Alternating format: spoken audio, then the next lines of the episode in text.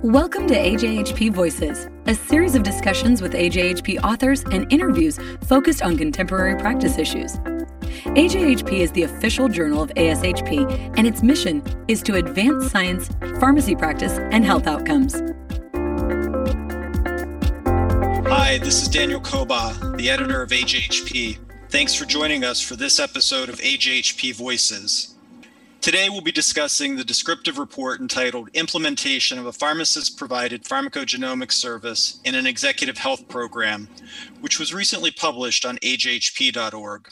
Our guests today are Doctor Yiming Li, who is a pharmacist and assistant professor at the University of Colorado Skaggs School of Pharmacy and Pharmaceutical Sciences, and Doctor Lisa Corbin, a physician and professor of clinical practice in the Department of General Internal Medicine and medical director, patient coordinated services at the University of Colorado Anschutz Medical Campus.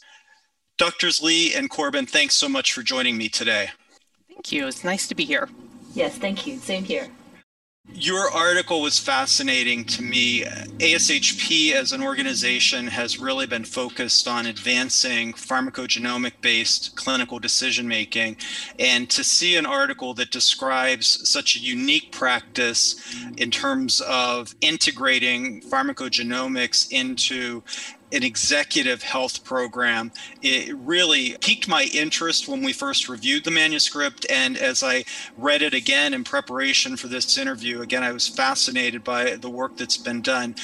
Interested to know, in your careers, at what point did you decide to specialize in pharmacogenomics? What drove your interest? Doctor Li, I'll start with you. Yes, thank you for that question. So it, it all started off when I completed my postgraduate year one, P G Y one residency. I was about to go and select a P G Y two residency when the department chair at the University of Illinois Chicago College of Pharmacy, she approached me asking me, we would like to start a P G Y two in pharmacogenomics. Would you like to be the first resident? And that kind of took me by surprise. I thought, what's that? And so that really took me on a journey to precision medicine and pharmacogenomics, which I don't regret since. And to further beyond that, I realized a one-year residency wasn't sufficient to equip me to be that pharmacogenomics pharmacist. That was when I went on to pursue a clinical pharmacology and pharmacogenomics fellowship offered at the University of Colorado. And during that time, I focused really much on implementing pharmacogenomics in the hospital setting. And then that was history since. You stayed at the, the University of Colorado, and you've done some incredible things there. Doctor Corbin, what about you and your journey in internal medicine? Where did how did you end up on the as uh, uh, the the dean at the University of Florida? Julie Johnson likes to say the pharmacogenomics train. You meet Yiming and you get sucked into her energy. Um, so honestly, I didn't really know much about pharmacogenomics. I'm old enough to have it, you know, it was maybe a little flicker on the horizon when I was in med school and even in residency training, this idea that maybe someday we'd be able to personalize our approaches to medications. I mean, we had this large concept grasp that um, everybody metabolizes things differently. And so, but we were sort of taught trial and error. Um, as far as finding the right drug for the disease in the patient.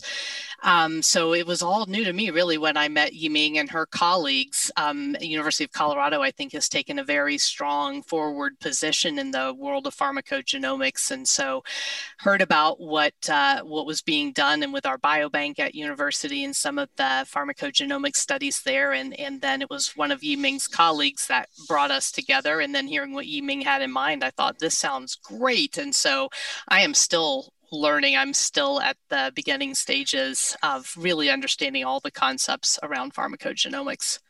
Got it. Doctor Corbin, you, the, as I mentioned before, the article describes the provision of pharmacogenomics services in an executive health program. And maybe before we jump into the specifics of the program, you can talk. We, I think a lot of us have heard about them, but they're still a little bit uh, unclear for some of us. How do executive health programs work? So I think um, executive health programs are getting more common, and they're often affiliated with academic health centers like ours. But what they offer is a way for an individual to have everything that they would typically receive with their annual exam or their annual physical um, in a comprehensive manner that is very uh, efficient and goes a little bit deeper than your typical physical. So we'll do, for the individual who comes through, we'll do the history, the physical exam, routine lab tests, but a little bit more. So if it's a, a woman, for example, who is due for a bone density screening and mammogram, we make sure that those are done on the same day. We might have somebody visit with a dermatologist, and we go a little bit deeper into screening and prevention. So um, we offer treadmill stress test or V O two max fitness testing, coronary calcium C T scores, so things that aren't typically part of an annual exam. And then it's all neatly um, finished off and tidied up by the end of a half day. So everybody has all their results and has a plan for the future and a plan to carry forward to uh, with a big emphasis on prevention and maintaining excellent health. I think you've just convinced me, rather than um, trying to coordinate my six different visits across Washington, D C, I'm going to start to look for an executive health program. Yeah. Doctor Li, how prevalent are pharmacogenomic services in executive health programs like this? Is it some? Is it pretty common? No, it's not. It's a, there are only a handful of places that I could find have published or advertised pharmacogenomic testing in their executive health programs. So it's relatively new. And has that? Has it's you say it's relatively new. Um, is that? Does that include? Was that from the point that you started? Have they grown even since you started your work in an executive health program, or do they still remain relatively, I guess, rare? Maybe if we use that that descriptor. I think more and more places are now adopting pharmacogenomic or offering pharmacogenomic testing, I guess, selectively to executives or people who are willing to pay out of pocket. I think part of the key thing is that insurance companies do not cover the test, so it's a out-of-a-pocket payment for these patients. Got it, got it, okay. So, so Doctor Corbin, when the executive health program at the University of Colorado decided to include pharmacogenomics testing, you know, the decision was to implement a pharmacist-provided service. And you, you made a few comments before about, uh, you know, just uh, Doctor Li's energy. And uh, but what drove the decision to to go with a pharmacist-led approach? Well, I think backing up a little bit, uh, one of the things that we were interested in with the program in general is being a relatively small program. I mean, anytime you want to roll out a new pilot and, and try something out clinically, it's nice to have a well-defined group to be able to do that with. And so I think that was uh, what attracted Yiming and her team um, to us. And then because I've got no education in this, and, and nor do the other docs that I work with, doing it kind of as a shot in the dark with maybe Doctor Li pulling the strings from behind the scenes didn't seem to make a lot of sense. So having a pharmacist who is very well educated and spending her career with pharmacogenomics to lead not only our patients through the testing, but us as well, just made perfect sense. I mean, when you've got that expertise, why wouldn't you use it? How many physicians are in the group? Currently, we have three, but as of June fifteenth, we'll have four. Four. And the adoption and embracing of Doctor Li's role is universal agro- across the group, I assume? Yes, I'd say my colleagues are very happy to have Doctor Li um, explaining things to patients, explaining things to us, um, administering the tests, explaining the results, and makes our jobs a little bit easier too at the at the end of the day when we have a better idea of what medications might work better for our patients. Yeah, you know, Doctor Li, you, you we we talked a, a minute ago about the relative rarity of uh, pharmacogenomic services in an executive health program, and that's really the basis of your article. And one of the things that I think uh, is valuable to the will be valuable to the people that read your article, the ones that listen to this podcast, is really to understand your implementation of the program and what's steps you had to go through. Can you walk us through uh, those steps? Yeah, that's a very good question, because prior to studying this, I did some research to see what other places have done to implement pharmacogenomics. I mean, in our setting, we are doing it in a, for executive health pro, in an executive health program, but there have been other publications that have implemented pharmacogenomics in a community health setting in Chicago, and I did tap into some of the publications by the pharmacists there in A J H P. Uh, so there were four things that we considered before we implemented it. I think of the who, where, what, and why. It's like, who are these people that we're testing, we're looking at?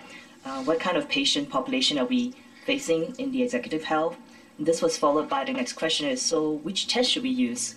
That's when we need to go through and select a test that is, to me, has to be evidence-based and clinically actionable so that our patients can trust us with the information we provide and use that information not only for their current conditions, but also for future purposes as well, given that your genetics don't change. The other logistics question is like, where can we send this test to? Who will do it? How long does it take for it to come back? Get those results, because we want it in a timely manner that these executives can have those results as soon as they can when they see the doctor. Um, I, I mean, the ultimate question is how much does it cost at the end of the day?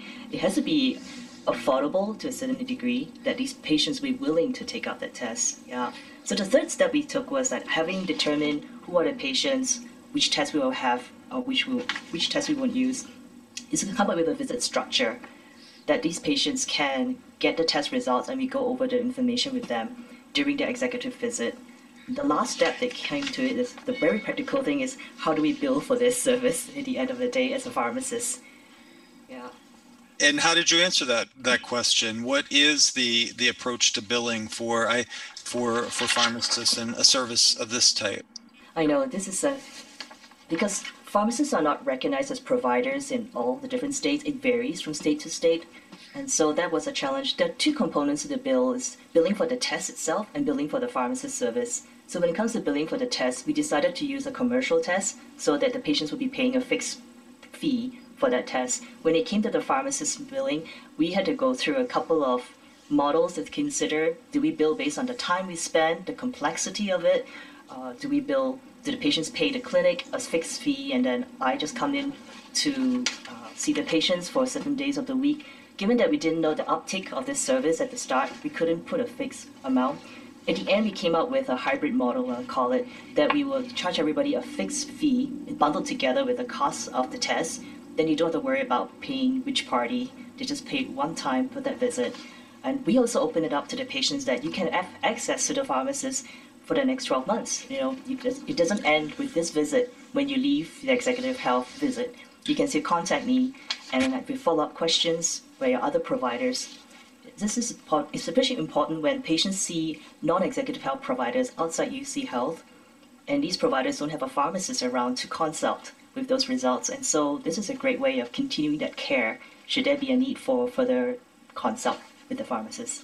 You know, I want to get back to that patient interaction in a minute, but maybe I'll start by asking Doctor Corbin to talk a bit about the practice itself. You've already mentioned that you have three going on four physicians in the group, but in terms of the, the patient population itself, uh, how big is it, and what's the what's the typical demographic of the, the patients in your population in this executive health program?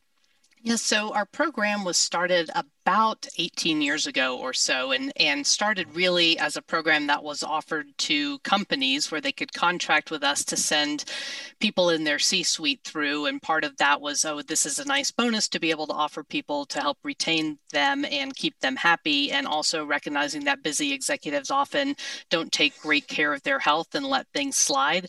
And I'd say back in that time, um, especially it was uh, very heavily tilted towards middle-aged white men, and we're slowly moving away from that. But I'd say our demographics, and, and over the years, in addition to um, companies contracting with us to send their C-suite through, we also opened it up so anybody who wants to avoid use of insurance, get everything done in one day, um, like I described earlier, can just pay out of pocket and come through the executive health program. And so we would see executives recommend recommending it for the, some of their wives. And then as word got out, people thought this is a great thing and I'm going to use this in lieu of my regular annual exam. And that's changed our demographics a little bit as well. But um, we looked at this for the study and we found currently we're seeing about five hundred people in the exec getting executive visits a year. Um, the average age is fifty-one. We have a range from down as low as twenty years old.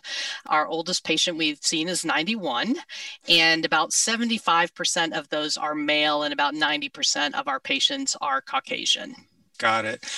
And going back to this encounter with a pharmacist as part of the program, and Doctor Li, I think that I'm always interested in this question when you go in and you talk to these folks, and, and really I think that I have two questions here. Number one, are they surprised to have a pharmacist involved in their care? How do they react to that? And number two, what's their reaction to a pharmacogenomics testing as part of the overall services that are that are provided to them?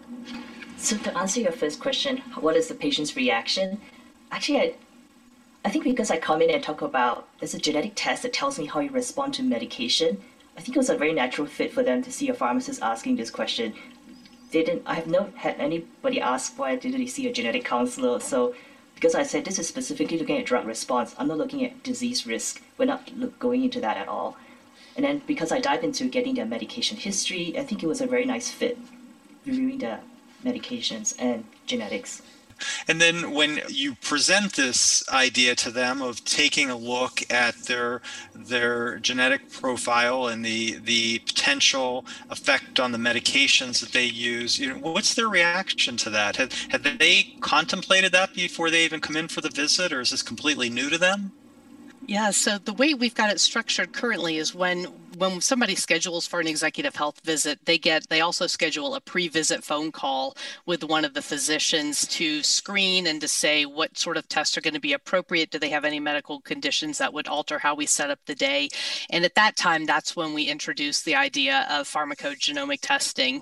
So it's not something that's currently uh, when they walk in and everybody gets it. So everybody walks in and gets their blood pressure taken and gets a standard blood test, but not everybody walks in and gets the pharmacogenomic testing. So it's something that we've spoken to them on the phone as we set up their visit. And so the physicians will, when we're talking to the patient, if we find out, boy, you're sure taking a lot of medications, or the patient is bringing up things like, boy, you know, I've been on that uh, sertraline for years, doesn't seem to be doing the trick, or I had uh, some funny reaction to anesthesia, or caffeine doesn't seem to work on me at all.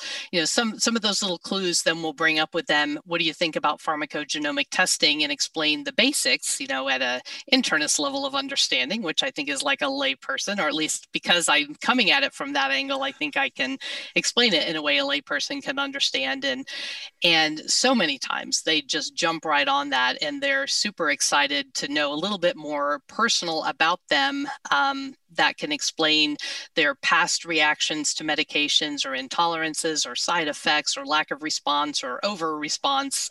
Um, and then to also know, I think another back to the point of well, coming from a pharmacist, I think it's an extra bonus and just as important to have a pharmacist review the medication list with them, and to stress the importance of how to take the medications and possible drug interactions, and talking about supplements and all those other things that are worth their weight in gold. And so so when the patient then does come in for their visit, they are they know they're going to be meeting with Doctor Li and and hearing more about it, getting into more details. Um, and so I don't think at that point anybody has then turned Doctor Li down and said, never mind, I don't want to do this after all. But Uh, not everybody uh, that we talk to that comes through for executive health does opt to have the pharmacogenomic testing.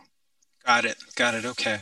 And what are the I mean, the the drug gene pairs that you're most often uh, that you're most often dealing with? What what are some of the classics that you're you're seeing in your population? Yes. Uh, so I use a panel-based test with multiple genes. And the classic ones that a lot of drugs go through, like C Y P two C nineteen, that will affect drugs like clopidogrel, your antiplatelet. Uh, C Y P two D six affects a lot of antidepressants, and that's I've got a lot of questions about that. Interestingly, even though there are no clinical guidelines out there, I have patients who come to me talking about struggling with sleep, medications for uh, antihistamines, cold and cough medications as well. And so for some of them, I actually had to look up the literature to find what is the mechanism of the meta metabolic pathway of these drugs. Maybe they could explain why they're experiencing excessive amount of sedation with some of these medications. Yeah. So C Y P two C nineteen to C nine, which affects drugs like your N SAIDs. Yeah, C Y P two C nineteen recently had a publication for proton pump inhibitors, so there's a lot of people who buy over-the-counter Prilosec. They don't realize that's affected by that pathway.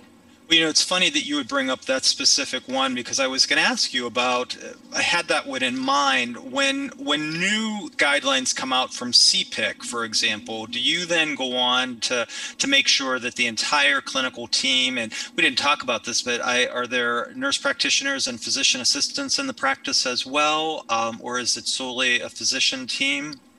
This practice is solely a physician team. I mean, in the other internal medicine clinics, there are um, advanced practice providers, but in ours, it's it's just the docs.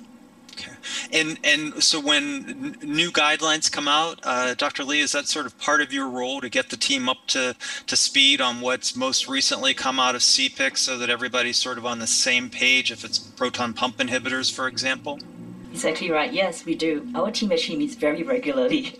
Well, at the time we met almost monthly, and I would give them updates on the progress of this, and even feedback from our patients. And I also gather feedback from the providers on where we can improve in our service to make things better for our patients. So I do update them on what's new by the Clinical Pharmacogenetics Implementation Consortium. And you mentioned feedback from the patients. What what what has been the response from the patients? What's their reaction been to the you know this service and the information that they're receiving? So on my end, um, some of them were very surprised by their genetic results, and some of them were. It's a mixture. Get those who are surprised, like, oh, I didn't know about that. I need to look up for these medications in the future. Some of them were a bit disappointed. They thought they carried a genetic variant to explain all their weird reactions. So I always tell them that genetics is only one piece of the puzzle. It's not the entire piece. And so to set realistic, this is part of the, during my first visit with them, I try to set realistic expectations so that they don't, I don't overpromise what genetics can offer, but always bring it back to what medicine is. It's both, I think it's an art and a science. You always take into account the clinical factors in addition to things like genetics. But overall, it's been very positive. So, Doctor Corbin, when And, and I imagine that this is actually applicable to a broader information set that comes out of the visit than only the pharmacogenomic information. But what I'm sort of interested in is then that when folks progress around the health system or across the health system, however you want, across the continuum, how does their information travel with them? I mean, it seems like there's a, a really pretty rich data set that your patients uh, in this program have, including their pharmacogenomics information. And so if a patient has a hospital admission, is that readily communicated to the inpatient team as well? So a couple of things to mention on that. So the Executive Health Program is a standalone program. So some of the patients coming through the Executive Health Program also get their primary care and ongoing medical and specialty care through University Hospital. And some of those patients even see my team of physicians for their ongoing primary care. But a fair amount of these executives have primary care and other specialty care that happens outside of the University Hospital setting with some of uh, the programs programs in the community. So that it's certainly a whole lot easier to keep the communication lively when the patient is seen for all their other medical issues and for primary care within the University of Colorado system. But even when they are, it can be tricky. And it's something that we have an ongoing discussion about is how to best keep those results front and center, because it can be challenging if, if you're a busy doc in the emergency department and a patient who's had P G X testing comes in, we would love for our electronic medical record system to be able to flag that so that they can quickly consult that before making decisions or during an admission. But right now, we're, we're still kind of struggling to how, to how to make that pop. So there's different alerts that the charts can set out, but you get alert fatigue and people just, you know, click through those a lot. Or you could put it on the problem list to say, please note patient has P G X testing on file, but then, you know, there's twenty-five other problems and that can get lost too. So a uh, very long answer, I guess, to your question to say that we're still trying to figure out how to communicate things. If the patient is one of my patients, for example, I will get an automatic notice if they're admitted, and then I can reach out to the primary team and say, hey, please consider the pharmacogenomic testing, but that's fairly labor intensive. It would be great if that could happen automatically in the background. But Doctor Li and her team do a great job at communicating with other physicians. And one recent example that ties in that uh, proton pump inhibitor example is Doctor Li just, I think, a couple of days ago sent me an email as well as a G I provider to alert both of us that a patient she had just completed pharmacogenomic testing on, she noticed was on omeprazole and might be better served by one of the other proton pump inhibitors based on her P G X results. And the G I doc was like wowed and amazed and, and is making changes. So there it is at work right there. So um, yeah, I think, but we're we're still, that's a work in progress, figuring out how to best keep those results for, or the fact that the patients even had testing front and center. If I may add to that, I just cross my mind. Oftentimes we think of the responsibility of communicating information on the providers, but we also need to include the patients as well. And this is where the patient education part comes in. I often talk to them like, please make sure your other providers outside this healthcare system knows about it. And you have a portable copy of your results, so you can always send it to them for their reference. I had a few patients who had to go for surgery, so they were actually telling their new anesthesiologist, so Doctor Li, this is test, this is how it results. If you have questions, email her. So I've actually had questions funded to me from outside the system. So I'm really happy to know that patients are keeping that in mind, that this is my genetic results, this is going to affect me, and they want to be a self-advocate for their own safety. So Doctor Li, along with, you know, those challenges with communication that that naturally occur, were there other implementation challenges as you tried to uh, develop a pharmac, or as you successfully developed a pharmacogenomic service in in, a, in such a unique environment? Yeah, um, I think this is a challenge that any implementation person would face, is the the evidence.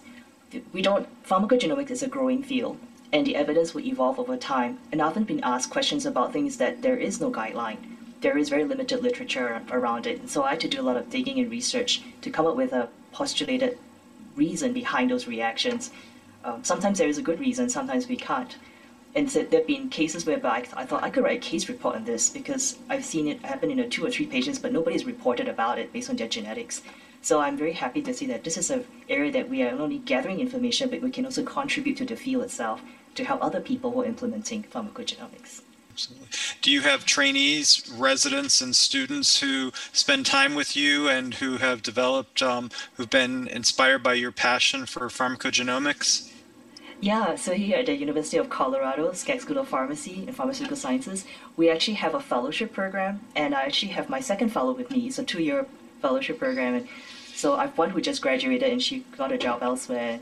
The second one is going through training with me, and he gets to see patients with me so that I can train him with the, go through the thought process and see how he manages new cases. I also have fourth year pharmacy students who uh, participate with, they're doing the clinical rotations and pharmacogenomics with me as well. So it's been getting a lot of attraction, yeah. Doctor Corbin, what about on the medical side? Are there uh, uh, trainees that are rotating through, and even in an executive health program, how much exposure do medical residents, for example, get to executive health programs? Yeah, so um, at the uh, Colorado School of Medicine and the Anschutz Medical Campus, education is is paramount, and so whereas you might imagine an executive health program might be separated from all that, we bring our students right into the mix. And so it's not uncommon for an executive patient to have an observing medical student or a medical student who is, is taking the history and, and right alongside the physician. We also have physician assistant students that come through and rotate with us. And I just, I also wanted to mention, uh, to shout out to Doctor Li and her educational efforts, because she is never alone. She is always surrounded by a flock of eager learners, from the pharmaceutical students to the, the fellows. And I also wanted to put in a plug for her current fellows study that he's doing, gets back to that, how are the patients responding? So Jimmy's currently doing a, a qualitative study on people's reactions and how they feel the pharmacogenetics testing has, has impacted them since they've had it done, and, and sort of pros and cons. And I think that'll help us direct our future implementations, but also probably very worthy of publication in your journal. Why, you were you took the words right out of my mouth. I was about to say, we'll look forward to getting that manuscript submitted so that we can give it full consideration. Absolutely. Yeah, it's going to be a great follow-up to really understanding how this program has impacted people and in their healthcare. Yeah, absolutely. And it'll be interesting to see just really the growth as you, as people look at your work and uh, think about executive health programs and other unique environments where you can implement pharmacogenomics programs. This has been a great conversation. Unfortunately, that's all we have time for today, but I want to thank Doctors Yiming Li and Lisa Corbin for joining us today to discuss their article on the implementation of a pharmacist-provided pharmacogenomics service in an executive health program, which was recently published on A J H P dot org. Please join us here each month for discussions on contemporary pharmacy practice issues and interviews with A J H P authors. And if you enjoyed this podcast, please share it with your colleagues, family, friends, and via your social media of choice. Thank you for listening to A J H P Voices. For more information about A J H P, the premier source for impactful, relevant, and cutting-edge professional and scientific content that drives optimal medication use and health outcomes, please visit A J H P dot org.